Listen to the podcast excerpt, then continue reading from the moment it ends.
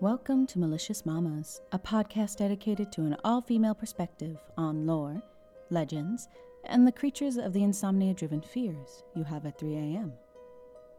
I am your host, Nikki Mandiola.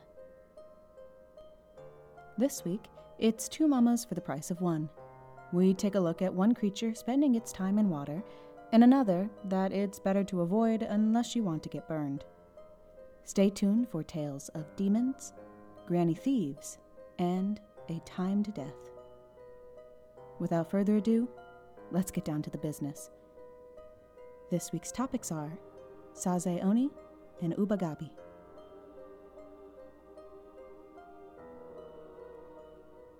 We'll start off with Sazae Oni. These creatures are considered turban snail demons that haunt the seas. They are deadly demons that appear on moonlit nights, dancing on the surface of water like dragons. What makes these snail creatures mamas is that they are often found to shapeshift into beautiful women. This is in order to lure sailors into their trap.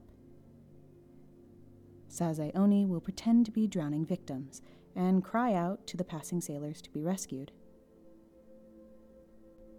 Once aboard their ship, the beautiful women will turn on their rescuers. If Sazae Oni are encountered on land, they wander alone, only to stop at inns with the intention of eating the inn owners that let them in during the night. It is thought that these creatures are born from animals that live long enough to develop the ability to transform. Once at 30 years old, a turban snail becomes a yokai with magical powers. The other way this demon can be created is after a woman, particularly a lustful young woman, gets thrown into the sea. This woman would transform into a sea snail, and if she lives for the 30 years required, she then would become a Sazae Oni. A legend associated with these creatures is found on the Kii Peninsula. The story finds a group of pirates who see a woman drowning one night and decide to rescue her. They wanted the woman aboard with the intention to have their way with her. That night, every pirate on board did so. Once the crew was asleep, the attacked woman, secretly a Sazae Oni, went around to all of the sleeping men and bit off their testicles as punishment. At the end of the night, she demanded treasure for the return of what she had stolen. The pirates desperately traded all of their gold to retrieve what is now referred to as their golden balls in Japanese. Our next mama is found not too far away from the water although she is made up of the exact opposite material. Walking along riverbanks, Ubagabi is a fireball yokai that appears on rainy nights. This creature takes the form of a ball of fire with the face of an old woman in the middle.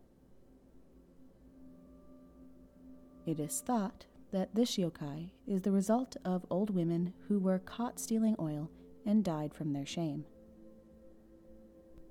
These granny fireballs travel incredibly fast and occasionally will graze the shoulders of people traveling at night. If they do so, these unfortunate people are believed to die within three years. There is a way to avoid this untimely death, however. If a person is quick enough to call out aburasashi or oil thief to the approaching ubagabi, it will vanish. The legend associated with this yokai is found in Osaka. There, an old woman was so poor that in order to survive, she stole the oil from the Hiraoka shrine. The woman was caught by the shrine's priests and was thus shunned from her village for her crime. Out of shame, the old woman killed herself at the pond behind the shrine. From this, her spirit became an Ubagabi. To this day, the pond behind that shrine is called Ubagabe Aiki, or the Pond of the Ubagabi, forever immortalizing her crime.